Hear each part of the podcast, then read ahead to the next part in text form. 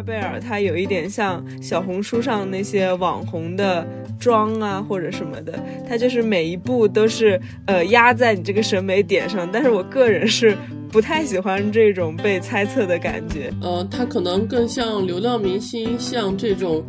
呃，虚拟偶像转化的这个过程，其实我我个人的理解啊，就是他们那些觉得塌房的那些网友，可能是更比较共情吧，或者把这一个玩偶当真了。我就是他就是饥饿营销啊，你这不是你你这个产量真真的有那么缺吗？就是他一开始的那个力度是前所未有的。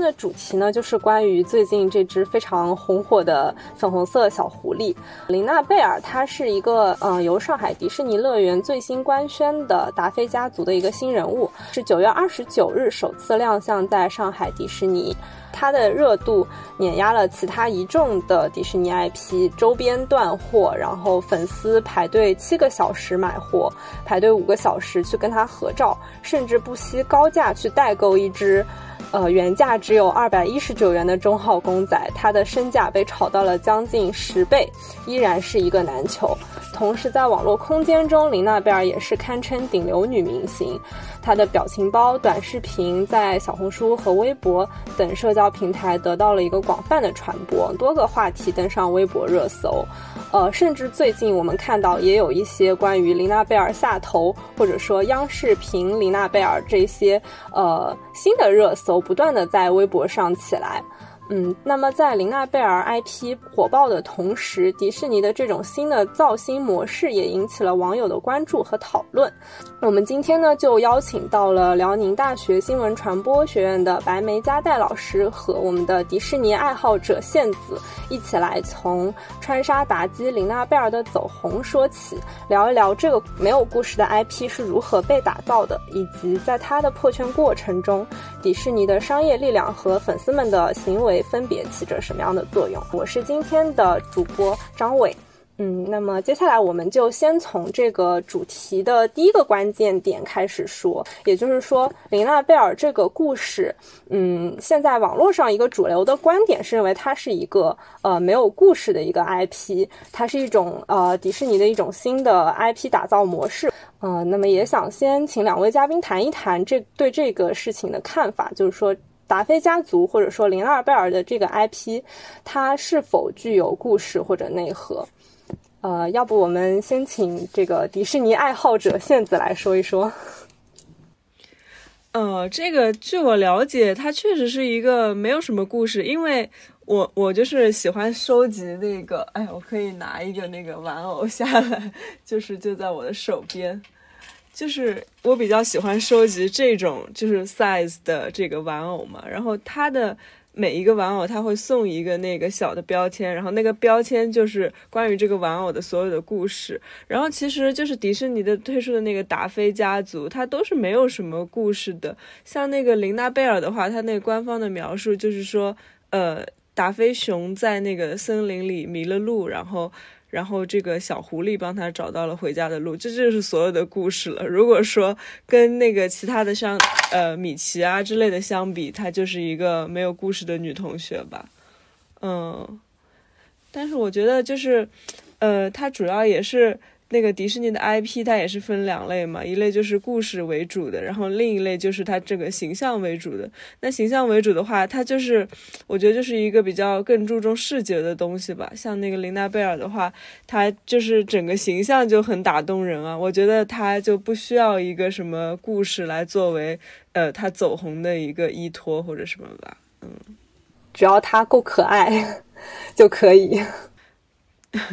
对，就是。嗯，我觉得他还是比较精准的在狙击一些大众可爱的点吧，因为我看了一些那个背景资料，也说琳娜贝尔她是迪士尼经过了一个大数据的一个就是问卷调查吧，就是对这个迪士尼乐园的这些主要的消费者他们的那个审美取向做一个 survey，然后说他们比较最想要的那个养的宠物是小狐狸，然后可能。呃，更喜欢粉色这样的，然后也是完全是根据一个大数据定制的这么一个可爱的一个形象。对，但是我我个人不是很打动我，就是琳娜贝尔，我个人更喜欢的是那个达菲家族里的那个雪梨梅，就是那个女的小熊和这个星黛露。就是也是出于外形，就是会更喜欢这两个这个 IP 是吗？嗯，一方面是一方面是外形更打动我，另一方面就是，呃，我不太喜欢太被太被就是揣测的这种感觉。比如说，我我自己觉得就是琳娜贝尔，她有一点像小红书上那些网红的。妆啊，或者什么的，它就是每一步都是呃压在你这个审美点上。但是我个人是不太喜欢这种被猜测的感觉，就是说哪哪哪一些标准好看，我就每一项都要达到。我觉得琳娜贝尔有一点对我来说有一点 too much，就太满了。它又是粉色，又是狐狸，又是大尾巴，什么什么，嗯，对我个人不是很喜欢。哎，那白老师怎么怎么看这个观点？就是琳娜贝尔这个 IP。呃，我觉得这个实际上它不是，呃，迪士尼最先搞出来的，呃，在之前其实日本就有 Hello Kitty，然后这个也是只有一个形象，然后它没有很多的故事，但是却非常的风靡，然后一度大家都会觉得说啊，为什么？它就只有一个脸哈？然后它可能就是没有什么很强的这些故事，但是它非常的流行，然后能够被做成各种 pop 的样子，可以放在各种呃衣服上啊、包上啊、文具上啊，然后大家都觉得它很可爱，而且甚至它很简单，然后还有很多书去分析它，呃，到底是怎样一个微妙的。这种不平衡不对，在对称里面微妙的有一点不对称，所以它这个样子大家都会很喜欢。然后甚至大家都不知道它之前它不是个猫，是个小女孩。然后后来还专门呃解释过，说它从来没有四肢行走过，她是一个小女孩。然后大家都惊讶了，说喜欢了这么多年，呃不知道她是个小女孩。呃，这个是呃，也就是说它的这种模式其实并不是迪士尼最先开始有的。然后另外一方面呢。呃，像这种呃呃，就是刚才线子所说的这种通过调查，然后发现什么最火，然后再把它结合在一起，实际这个也有一点像呃之前日本的评论家东浩纪写的，他认为呃这个日本的各种动漫角色，呃特别是给御宅族所设计的那些很可爱的、很卡哇伊、很萌的角色，它都是数据库的一种消费。啊，就比如说数据库里面，作为人的话，他有那种头上这个扎头发突然翘起来的这个呆毛，然后有呃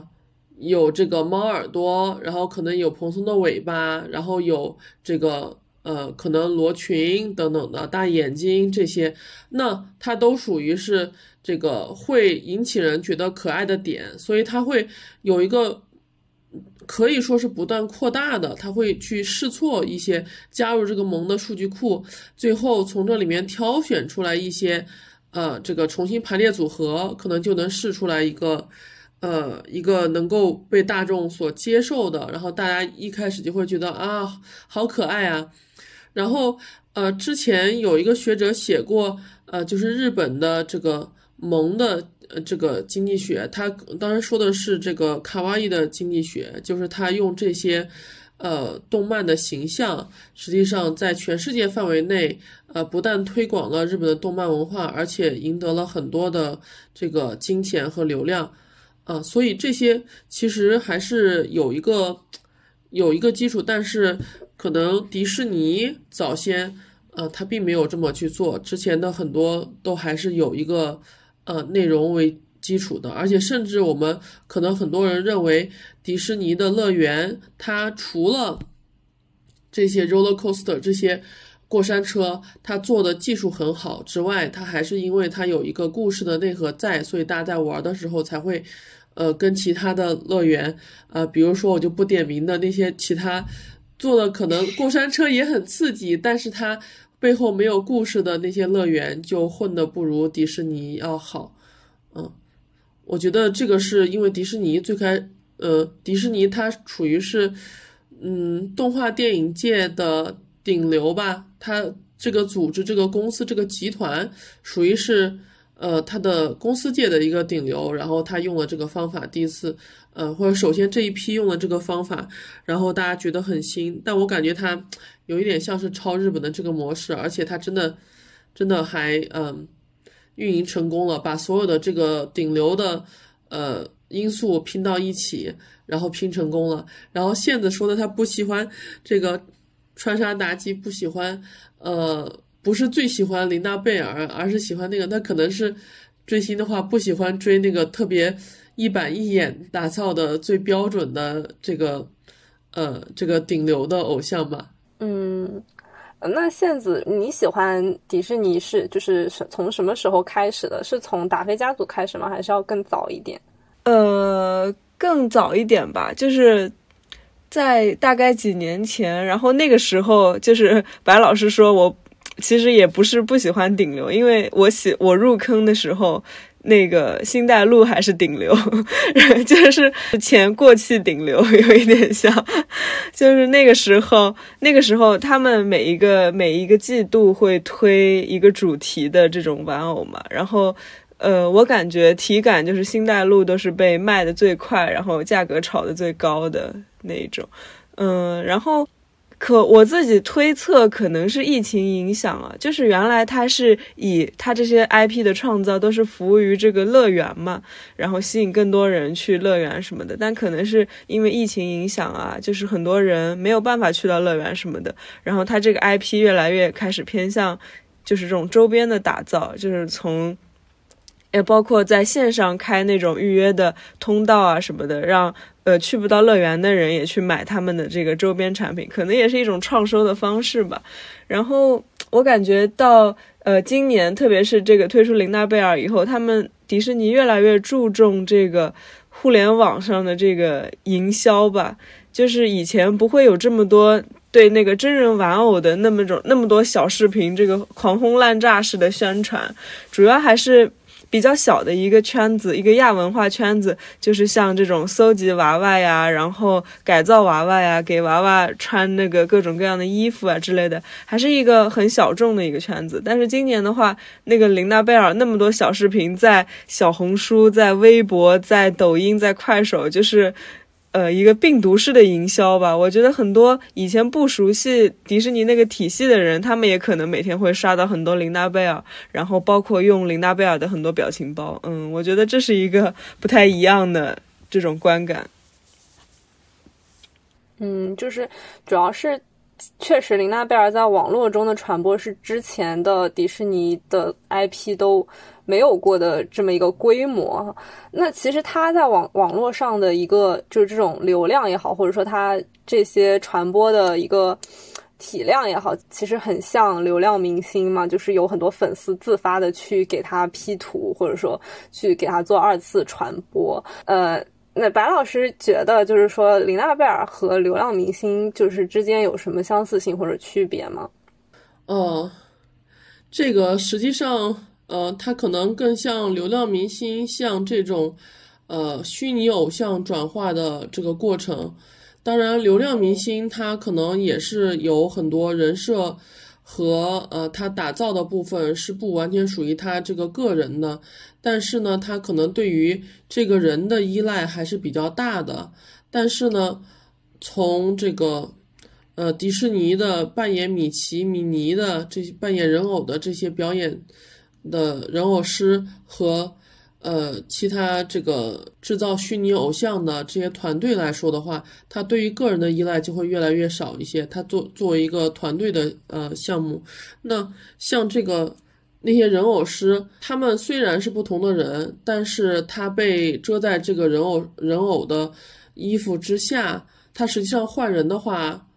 可能会被人发现一点点，但是整体来说区别并没有那么大，就不像呃，比如说一个真人的流量，他可能塌房以后，对于拥有这个真人偶像的这个公司的影响就会大得多。嗯，就刚才老师也提到了塌房，最近确实林娜贝尔也有这个塌房的这个趋势，也不是说趋势，就是有有有爆发过这样的危机，就是说林娜贝尔下头呀，或者就是呃，就是其他的一些类似的一些批评的声音吧。就嗯，不知道两位怎么看待这个这个事情？其实，其实我不是特别能理解为什么呃，就是会这么容易下头。我。我观察了一下，没有特别主主要的去研究这个。我观察了一下，我觉得他这个下头的这个争议，实际上，呃，是和他们去讨论这个所谓内胆啊，这个呃有七七七九九堆堆这些的内胆，然后他们的这个待遇啊和他们之间的区别，然后进行争论的时候，差不多是同时完成的。然后，嗯。这个有下头的这个事情以后有，呃，他也其实比较方便去让迪士尼有一个有一个理由去换人吧。这个演员在里面的人偶演员被辨认出来，或者说粉丝认为他可以辨认出来之后，这些这个玩偶在。游客或者在他粉丝的心目当中，他就不再是那样的一个玩偶，他是有更多细节的一些这个跟中间的人会绑定了，这个是对于迪士尼是不太有利的，因为他们似乎还辨认出来，呃，他们三个不同的人偶，呃，是在之间表现的这个人设还有一点点不一样，嗯，就是最近那些争议，不是也说琳娜贝尔有什么媚男？媚男什么的，就是那个所谓的塌房的那个争议，就是说琳娜贝尔对着一些男性男性的这个游客表现的很友好，然后对一些女性的游客可能就没有那么友好，然后对他们表现出不耐烦啊什么的。其实我我个人的理解啊，就是他们那些觉得塌房的那些网友，可能是更比较共情吧，或者把这一个玩偶。当真了，就是觉得他们演的就是那么一个狐狸，然后呃怎么怎么地。但是对我来说，他就是一个乐园的一个服务人员，嗯，然后你想，就是我们现实中的偶像。他尚且，他他只他要做的只是演自己，然后可能是在自己的基础上增加那么一两个标签，这尚且很难做到，就是也经常会造成翻车啊什么的，就是表里不一。对对对，那何况是三个人或者更多的人来演同一个狐狸呢？那造成这个不一致的概率，我觉得是非常大的。而且这个狐狸它本身是一个卡通人物，它是需要一些这个夸张的表达的，它它是那么一个就是。套套的东西套在头上，然后他的表情也是不自如的，然后他的动作也是有限的。其实，然后这些演员，那很多个演员需要在很有限的这个动作也好、表情也好这么一个范围里，去跟很多的那个不同的人去进行一个互动。其实我觉得这是一件难度非常高的事情。他们那个迪士尼的培训应该也就是 挺复杂的吧。然后我我觉得这个是一个。还是难度很高的事情，所以我觉得说他塌房的人，可能是对一个玩偶的表演抱有太高的期待了。对，我们说到人设，其实人设就是偶像的一个非常，或者说流量明星一个非常重要的一个属性也好，或者说他在打造的时候一个很重要的标签。就是白老师，你在研究这个流量明星，或者说在偶像的这个打造过程中。人设它到底有多么的重要？就是你有什么样的感知吗？人设当然是很重要的，呃，有一些人设是可遇不可求，大家都想往上凑，呃，但是呢，它可能它并不适合去往上面凑，呃，比如说原来流行过一段时间的反差萌，可能大家现在都会那样去打造，然后还有一些可能，呃。有些明星想去打造的什么学霸呀、人设啊，或者是特别善良的、特别专一的、优质的，这些最后都塌掉了，因为他可能过于完美。那最好是有一些，呃，有一些反差，然后呢，让人会有一些幻想，但是呢，也要有一些复杂性。然后，呃，我看见有人说，最好的这种人设，他不能跟原来的这个人差距太大，不然。他在台前幕后的很多被看到的时刻，他都要这么去表演，长期的这么去表演的话，他是难以去维持这样一个人设的，嗯，所以就是打造人设，可能大家很多人都有，但是，呃，如果是偏差太大了的话，他可能就是更容易，呃，更容易人设崩塌吧。那么，为什么就是人设在？呃，现在的这种造星模式里面的作用，甚至大过了他的这个能力和他的这个个人的作品，或者说其他的一些属性。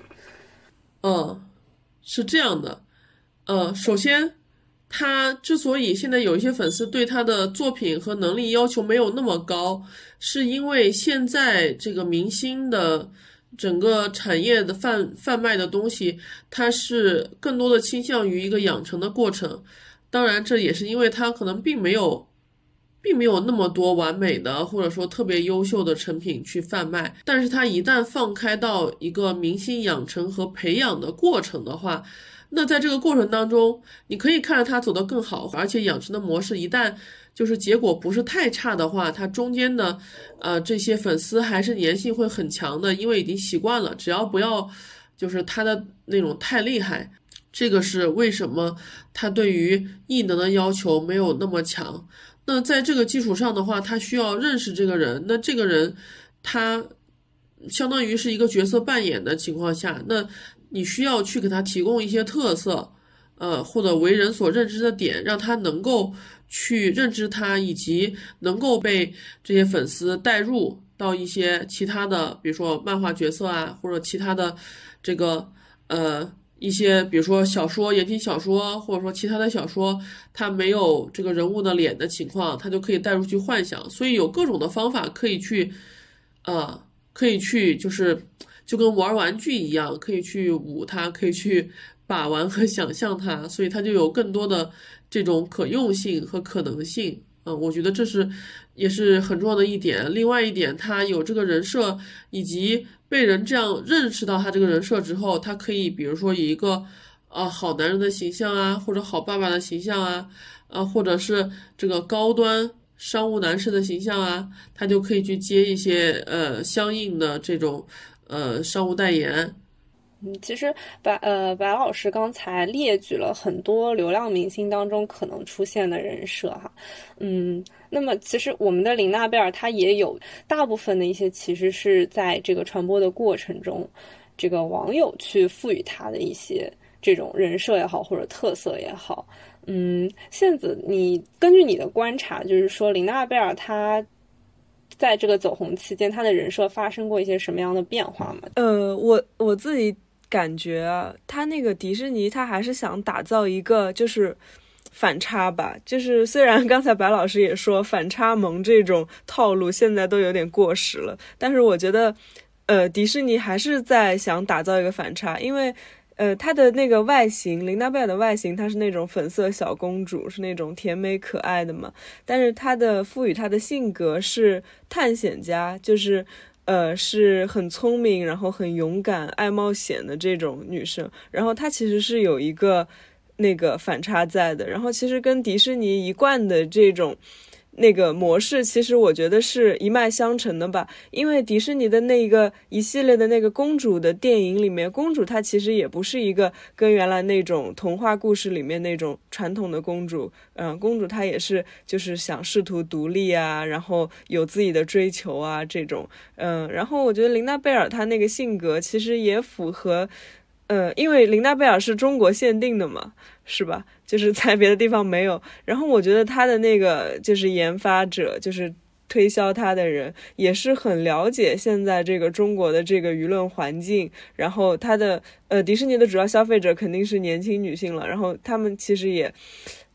摸准了，就是中国的这一批年轻女性，她们渴望怎样一个就是榜样也好，或者说。呃，希望看到一个怎么样的一个 idol 也好，就是说他的外表是甜美可爱的，但是他的内核是比较这种有这个现代这种独立女性的这么一个气韵在的。对，我觉得就是，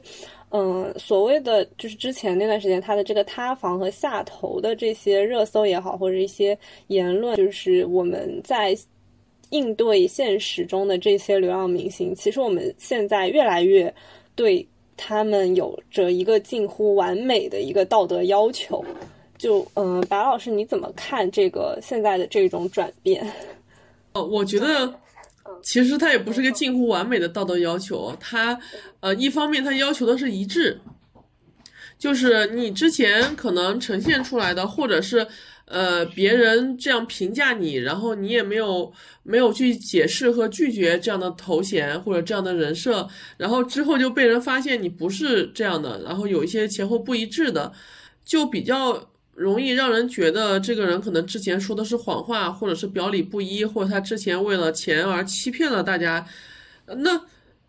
重点不是说。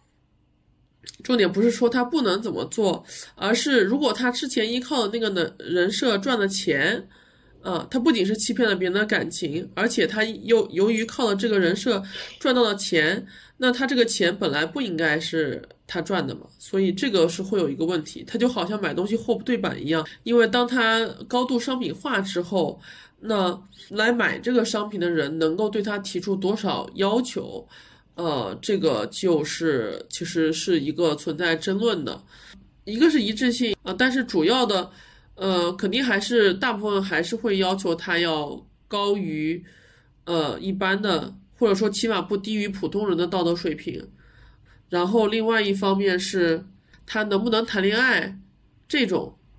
在正常的这个明星市场上来说，那基本上是巨星才有这些豁免权的。那像偶像的话，他的粉丝可能都认为他没有这个豁免权。当然，路人可能认为你只要正常谈恋爱，你是。其实林娜贝尔的话，她呃，我们认为她的这个人设在她走红的过程中，还是发生了一定的转变的。那在这个转变过程中，网友或者说她的粉丝，其实也是在过程中贡献着一份力量。嗯，当然也有观点认为说，呃，在如今的一个偶像或者说一个流量的一个塑造过程中，粉丝会希望介入到偶像的这个人设的这个塑造过程当中。戴老师，你是怎么看待这个粉丝对嗯偶像人设的一个？其实吧，就是他们这种有人设，有一个很简单很简单的故事，基本上算是没有故事、没有那么多作品的这么一个新的呃。流量人偶的设定呢，其实就是有一个好处，就是因为它没有什么故事，所以你的想象空间也很大。它这就好像是一个，呃，流量明星的造梦工厂的一个 DIY 工厂啊，它就给你提供了一个，你就好像拿这个洋娃娃进去，然后呢，你很多东西都是可以在这个基础上猜测和添加的。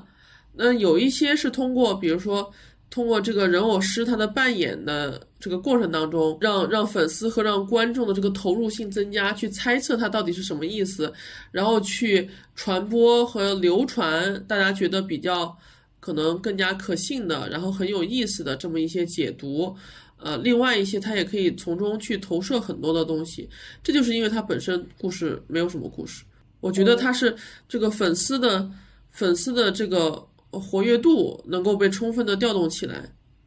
嗯，这是这种 IP 打造模式的一种一种优点吧，可以说。呃，其实我想说，就是琳娜贝尔本身她没有故事，有没有故事其实不太影响这个呃粉丝的这个能能动性和这个创作空间吧，因为我也观察过，像很多他已经有。很完满、很丰满的这个剧情的这个人物也好，他们其实也有很丰富的这个同人创作，甚至比这个，我觉得琳娜贝尔她都不能算特别丰富的，就是发挥了这个粉丝的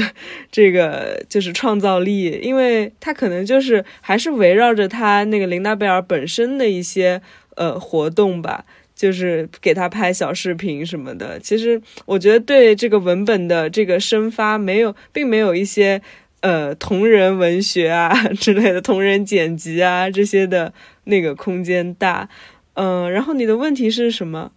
就是任何的爆款吧，可能现在逐渐这个内容在其中的重要性是不是越来越小了？呃，可能可能是有这么一个趋向吧，尤其是像在短视频这种平台的话，就是像这种符号化的东西，确实能够迅速的攻陷，呃，攻陷人们的那个注意力。对，怎么看？嗯，我觉得现在的这个生产环境还是越来越分众的吧，要看你的读者是谁。嗯，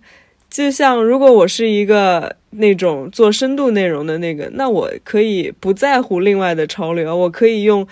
用一些什么批判啊之类的那种理论资源去对林娜贝尔这个符号进行分析。那如果我就是一个短视频的生产者，那我可能就得就是亲自挤到乐园里去拍这个林娜贝尔一举一动，然后配上一些比较容易出圈的一些呃洗脑的 BGM 啊什么的，然后去发在这个平台上。还是得看你的看你的受众是谁吧。嗯，好，因为因为其实刚才线子也提到说，就是。就是短视频的这个生产，它在那个琳娜贝尔的走红过程中，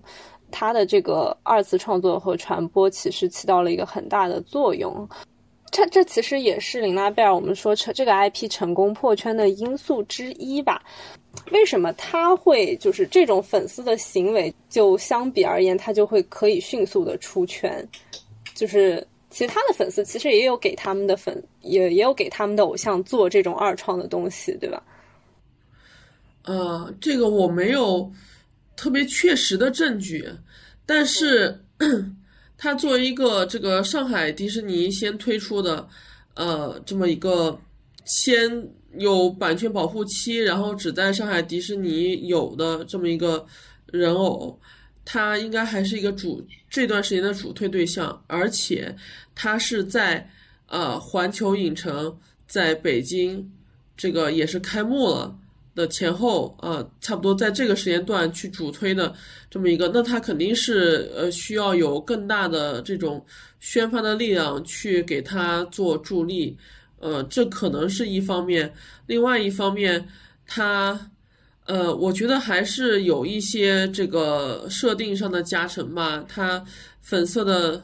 大耳朵，然后毛茸茸的，它可能就是萌点会会更多一些。嗯，就是嗯，老师，你觉得还是觉得就是可能背后的推推动力量也是起到很大作用，是吗？我猜想应该是会有一些，就是去捧他自己，呃，就是。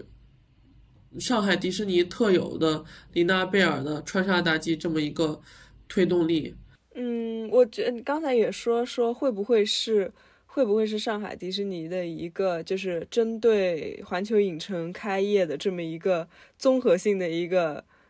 对一个营销方案？那肯定啊，就是它一开始的那个力度是前所未有的，就是一方面它是在各种短视频平台，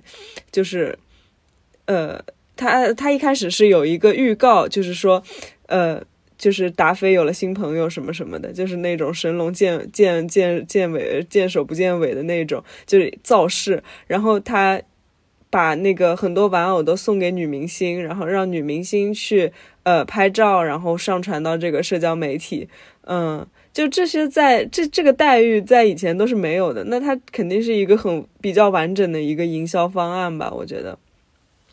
而且就是地区限定总是特别的让人心动，就是 地区限定啊、季节限定啊，对对对，这些东西总是很让人心动。嗯，然后刚才白老师也说，就是几个几个人可能争顶流那么那么一个，其实我觉得跟男团女团是一样的，就是一个公司它会推出各一个团里面，它每个人的设定有有略微的不同，然后。呃，他就是故意造成那么一个差异化，然后让各家粉丝去对打，那最终最终那个渔翁得利的还是这个娱乐公司。然后我觉得像之前的那个什么三个内胆内胆里面有三个扮演者啦也好，然后或者是主动去挑起那个呃。饼饼，然后星黛露啊，什么琳娜贝尔，到底谁是谁是真的女明星啊？我觉得也是有背后的推手在里面吧，就是故意制造这么一个争论，然后让他这个热度更维持的更久一点。嗯，跟那个哦男团女团的造型模式，我觉得还是挺像的。我觉得，呃，我不能够很明确的说到，就是为什么琳娜贝尔能出圈，但是她可能。整体呃的这个运营模式的话，还是会有很多特征的，呃，比如说它可能会有一些，就是其实是答案模棱两可的一些问题，但是它会变成大家很开心的去争论的问题，比如说就是谁最红啊，谁最可爱啊，然后这个呃谁可能给人印象最深呢？呃，这个这这样的一些东西，但实际上它并没有一个确切的答案，但它的这个吸引流量和吸引讨论的这个关键点又正好在于它没有确切的答案，呃，所以我觉得这个可能是在。一些这个人为制造的他们之间的不同，然后还去呃，可能让他可能会产生一些话题，然后有的时候再给他定一点话题，然后最后造成这个巨大讨论，也是其中的一种方法。但是我不觉得这种方法是很好的，它当然流量会上去，有巨大的那种变现的可能，可是它造成大家的这种情绪的冲突也很大，而且也可能有一些很投入的人，天天都会在。呃，吵来吵去的，或者是来就去琢磨这些，就是就包括最开始他们其实我刚知道这个的时候，大家非常奇怪的一个问题就是有人会去讨论啊，他们这几个人的就是形象和名字，他怎么会这样呢？就是一个一个兔子，它是它是紫色的，然后呢，可能呃一个粉红色的，它也不是猫，它是个狐狸。呃，然后呢，它的名字也是，就是跟它的颜色和跟它的这个动物的类别什么的，都是需要你去强行记忆的。呃，是它为什么叫这样？好像就是是，就是它的这个英文名，然后再有一个，呃，就有一个这个谐音，然后同时又带一点形象的这样翻译，然后最后就变成这样。然后还有琳娜贝尔等等的这些，全都是如何翻译的过程在解释。然后你不知不觉的就在这个哇，原来是这样的，他居然还有这样的道理啊！呃，真是有一点奇怪，有一点莫名其妙的过程中，你就陷进去了。这就跟 你就根据解读它到底是什么意思，它的这个动作是什么意思，然后它又出现了新的这种呃 reaction 的视频之后，你看着看着。最后参与到这个他的解谜过程当中，或者参与到他的创作过程当中，你的投入就越来越大，然后就越来越，呃，就反正起码是熟识他了吧，然后可能也会更更有可能是有更高的粘性，成为这样的粉丝。嗯，对，就是其实它即便是没有一个明晰的一个故事线的，但是它还是有一个比较复杂的一个知识体系的。就先把这些人的名字记住，就已经挺困难了。然后你在记住这些名字的过程中，其实已经已经在对它产生一些兴趣了，然后就被卷入了这么一个世界，感觉。这也也蛮神奇的，确实。其实我们刚才讨论的都还仅限于在说这个 IP 的形象呀，或者说呃设定呀，或者内容方面。但其实琳娜贝尔的这个 IP 破圈还有很大一块内容是跟消费也好，或跟现实社会是有关系的。包括就是为什么大家会去排那么长的队，然后去买这么贵的这个它的周边。嗯，这就是我觉得跟那种什么网红奶茶啦、网红的什么蛋糕啦，就差不多嘛，就是要一个跟风，然后另外一个可能就是我拍在这个社交媒体上，然后一个自我的展示吧。就是我我能够买到这个，一方面说明我就是有一个好的品味。然后另一方面，可能是我有这个精力和财力，嗯，然后那么多人去排队，也可能是，就是它有一个比较完整的产业链吧，就是很多黄牛他会去排队，然后用更高的价格去卖出去，嗯，但也也不乏一种可能，就是迪士尼在做一个饥饿营销。我就是，他就是饥饿营销啊！你这不是你你这个产量有什么？真真的有那么缺吗？啊啊！但是这种就是稀缺性的话，其实很早就是一直以来在各个方面都其实存在的。你好，李焕英里面，他们不是，呃，他是厂子里面第一个去呃买到电视机的嘛？然后当时那个电视机你是需要凭票，然后需要排队，然后他最后还撒了一个谎，然后最后才买到的。你现现在的状况啊，还有一些，比如说，比如说什么春运直接买火车票，呃，或者是这个，呃呃，在那个比如说欧美啊，它感恩节之前的黑色星期五、星或者星期四啊什么的电子产品有大降价，那个都是要现场去排队的。但是你看这个稀缺性，它的原因是不一样的。有些时候之前是因为生产力不够，还有一些是因为它降价的东西就比较少，呃，还有一些就是因为可能它出的限定款，那这个真的就是。就是让你去抢的，然后还有像那种就是很火的，比如说喜茶什么，以前还有带排队的嘛。首先因为不容易买到，大家就会好奇嘛。首先一个是好奇，它这些东西是好奇，还有一些是想要转而卖钱，然后还有一些呢，可能是呃，他就比较希望有这样一些稀缺产品。那你这个商品买了之后啊，你可能会因为这个，你会有一些故事，就可以跟别人讲。这个就实际上成为一个你社交的时候，一个是有的时候是可以炫耀，有的时候是你，呃，可能大家的人生有的时候也比较乏味吧。他的这种，哇，我抢到了啊！你怎么抢到的？然后我是怎么怎么抢到的？我过程中还发生了什么事情？然后我可能还，呃，由于这个心思比较活络，所以我才认识这些代代拍的、代购的，然后还有黄牛啊什么的。那这些都能够成为呃一个谈资，所以它的它最后反映在一些呃交换价值上，在市场上的价格高，呃有些是虚高，但是同时可能人们从中获得的，当然我认为它可以不用有这些东西才获得，但是也确实有很多人是借助这个物件，然后去讲述他的故事，去获得这样一些谈资。也是有的，同时它有一个呃一个比较现成的市场，它不是做这个的黄牛，就是做其他票务的黄牛，然后带排队的这些都一直都是存在的，只不过可能他并没有那么专业的一直在做黄牛，或者没有那么专业一直在做呃做这个迪士尼的黄牛，可能是这样的情况，就一直有这种灵活的零工存在的，就是一个灰色市场。嗯。就是刚才老师也说到，就是说这个在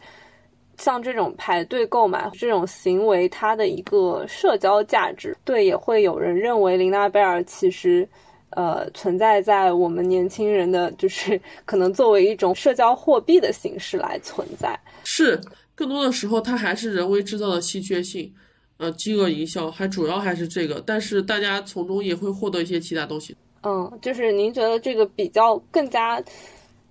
更大一部分其实还是由于迪士尼在背后的这么一个商业运作，是吗？对，呃，我们接下来继续谈它这个 IP 破圈。除了我们说迪士尼主主推，或者说它进行了很多宣发的动作，呃，在网络传播的过程中，就是自然而然形成的这种破圈的效应和因素，就比如说。呃，当中的一些表情包，它的一个它的短视频的这个传播效力到底是就是，嗯，为什么会有这么的强？嗯，我觉得，我觉得还是就是他那个形象吧，就是他的形象实在是太踩在大家的 萌点上了，然后，呃。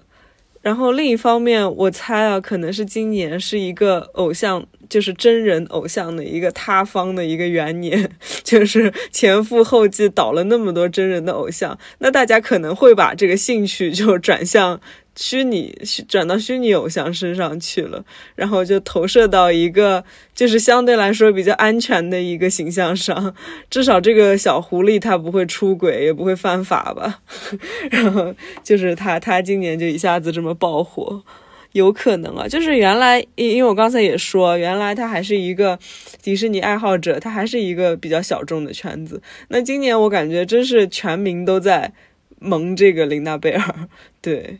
我觉得他呃，虚拟形象的偶像跟真人的就有一个很大区别，就是他确实是，呃，他的人设更加能够比较能够接受掌控，他不会说，呃，就是他的情绪付出太多了，然后他就受不了了，然后他可能需要在另外一个方面进行发泄啊，等等的，不太会有这种情况。另外一个方面呢，呃，就是这种一这种扩散的表情包，如果你做的是一个。呃，可能大家经常用的这种表情，呃，或者说什么，就比如说晚安啊，或者是啊，这个很多爱心的那种表情的话，你用什么样的形象？如果是一个。比较恰当的，然后可以流传开来的话，都会用的。当然，如果你用一个可能更多人知道的形象的话，或者说它更为恰当、更为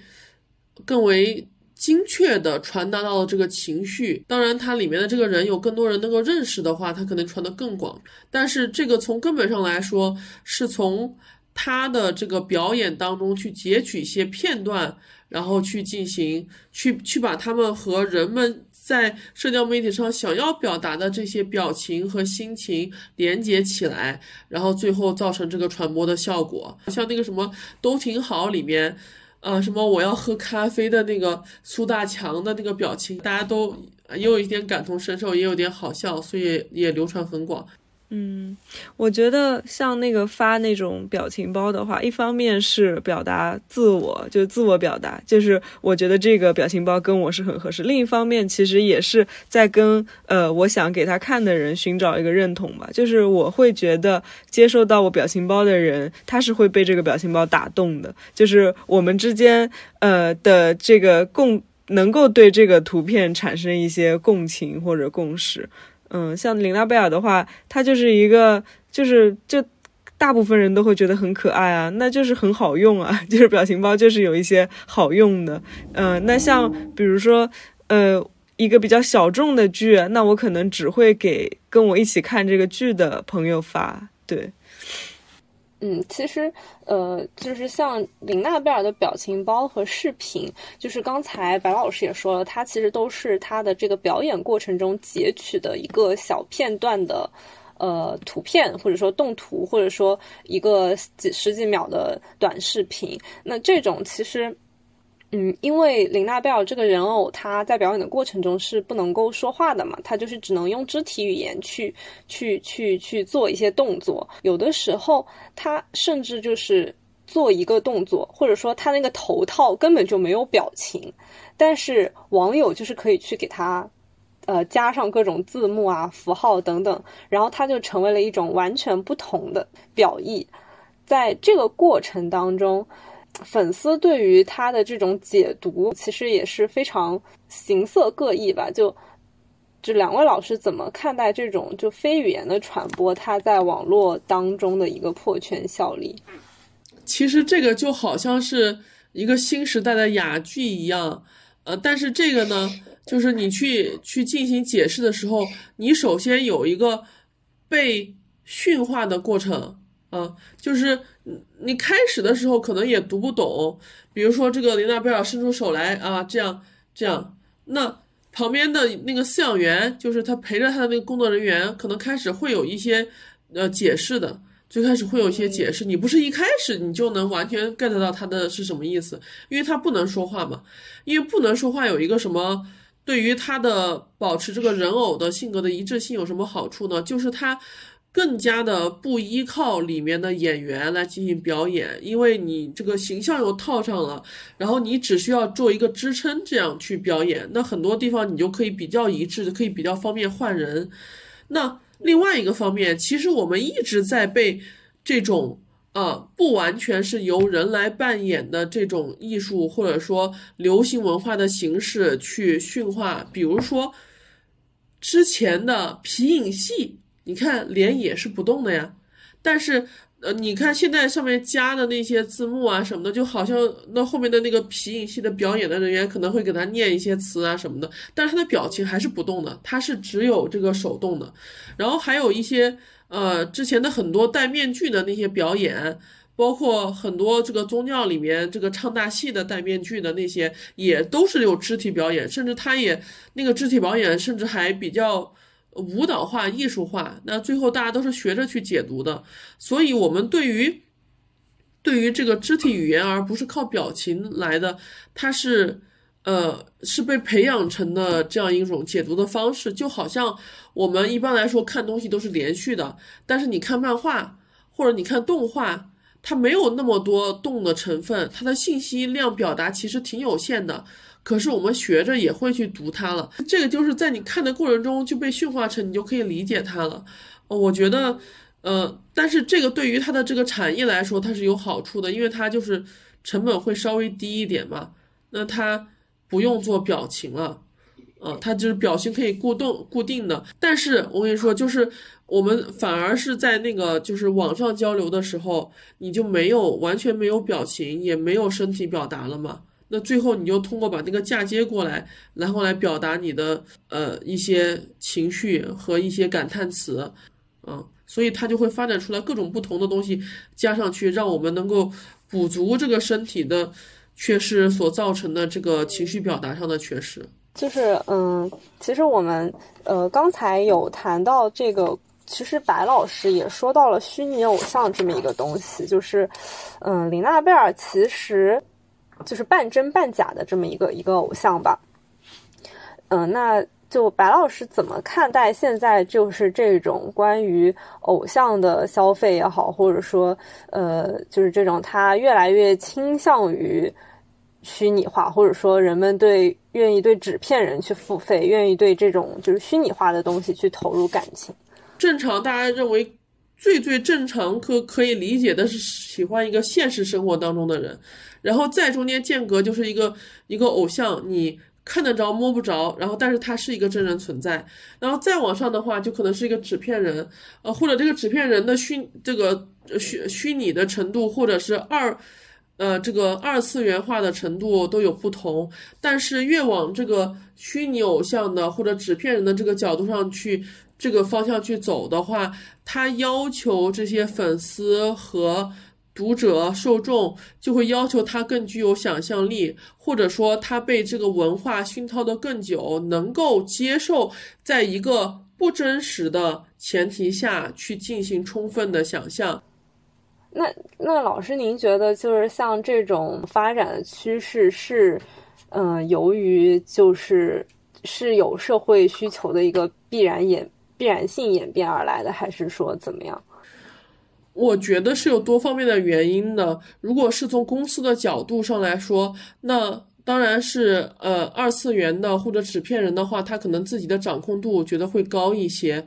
但是同时呢，以一些粉丝也是。他可能如果去谋一个纸片人的话，他自己的掌控度他觉得会会高一些。我之所以喜欢他，是因为我要让他来满足我的开心与不开心，呃，所以有些人是在这个情况下他主动去选择的。我觉得有很多呃知道如何自娱自乐的，知道如何让自己开心的这个成年人吧，就好像他不会说认为啊这个圣诞老人是不存在的之后，他就不过圣诞节，他就不那么开心了。那他知道圣诞老人可能不是，就是不会觉得他还是真的吧？知道他不是真的，但是他仍然可以从中获得快乐。他会找到自己去，呃，这个有这个仪式感呐，有这个让自己开心的成分在呀，呃，这个在，我觉得也是另外的一种，呃，现代人在这个情况下的一个一个主动的选择，然后同时也是一个在现在的条件下让自己开心的一个选择吧。嗯，就是刚才老师也提到说，觉得可能这是由于用户或者粉丝他，呃，希望自己能够更有主动性，在这个过程当中，就是粉丝对于偶像的这么一个主动权或者主动性，它的一个真实性到底有多少呢？就是，哎，当然是没有办法的了。粉丝来说，就是当然是没有办法的主动性了。我们当然，如果理想的一个情况下的话，那你如果是不依靠这样子被迪士尼操纵的去花钱就能很快乐的话，当然是很好的事情。但是现在是大家能做的一些有限的选择，可能就是在这样一个呃非常商品化的一个被。呃，迪士尼和其他的一些这个娱乐公司和传媒公司去掌握你如何才能获得快乐的一个商品化的世界内，如何去获得快乐，这种有限的这个选择性，就是因为大家都很都很分离，然后没有那种共同去做的一些呃事情，除了这些商品化的以外，它不能有其他的连接的可能性，呃，或者比较少那种可能性。但是我觉得这个放在咱们呃中国大陆。还是有一个很令人惊喜的地方，就是你看它没有出，没有出现很长时间的时候，呃，我们这些这个接受马克思主义教育长大的人就开始，以及一些就是比较深度报道的这个媒体就开始讨论说他的薪资问题了，粉丝的主动权和呃，他在这个过程当中所发现的东西，可能还是会有一些有一些有希望的东西在，然后也不完全是，呃，就是迪士尼想要去完全掌控的，是一样的这个解读。嗯，就我我也觉得，像无论是追星也好，然后还有追这个呃，就是迪士尼的这些 IP 也好，其实作为一个普通的粉丝和这个资本，其实。一直是在一个很不平等的这么一个就是 格局里的，但是我自己感觉啊，在呃我们这一批这一代人吧，在经过一轮又一轮的这个训练和洗礼之后，还是有就是已经被培养出了一一定的素养，就是。呃，知道这这些都是造给成年人去消费的这么一个童话，然后即使是它的后台被打开了，然后即使是我们也会非常关注这个，就比如说人偶后面的人的这个薪资待遇啊，然后在比如说在选秀工业里面被压榨的一些底层的爱豆啊，就是我们即使知道它里面的这些残酷性也好，我们还是会。就是还是会看到他这个给人希望啊，给人梦想啊，给人这个梦幻美好的一面。其其实我们也讨论了很多关于这个 IP 它的这种运作模式，或者说它走红的一个呃原因和过程。就是总体来看的话，白老师，你觉得目前的这种这种这种商业模式，或者说这种造星模式，它你觉得优劣在哪里？就是有有什么样的？风险，然后是不是可持续呢？看对于谁的这个利益或者风险吧。如果是对于迪士尼来说的话，它可能 就是掌控度比较高，而且呢，它就还没有投入那么高的，呃，比如说前期的投入去给它做，呃，做内容，但是它可能它的投入会在营销啊这些的方面。然后同时呢，它由于是一个虚拟的偶像，它比真人的偶像塌房的概率要低一些，它那个人设的掌控度更高。但是呢，它如它怎样才能维持它一直有一个新鲜度？如果是长期来看，它能不能够推广不好说，因为它其实在背后依靠的还是强大的迪士尼，以及呃，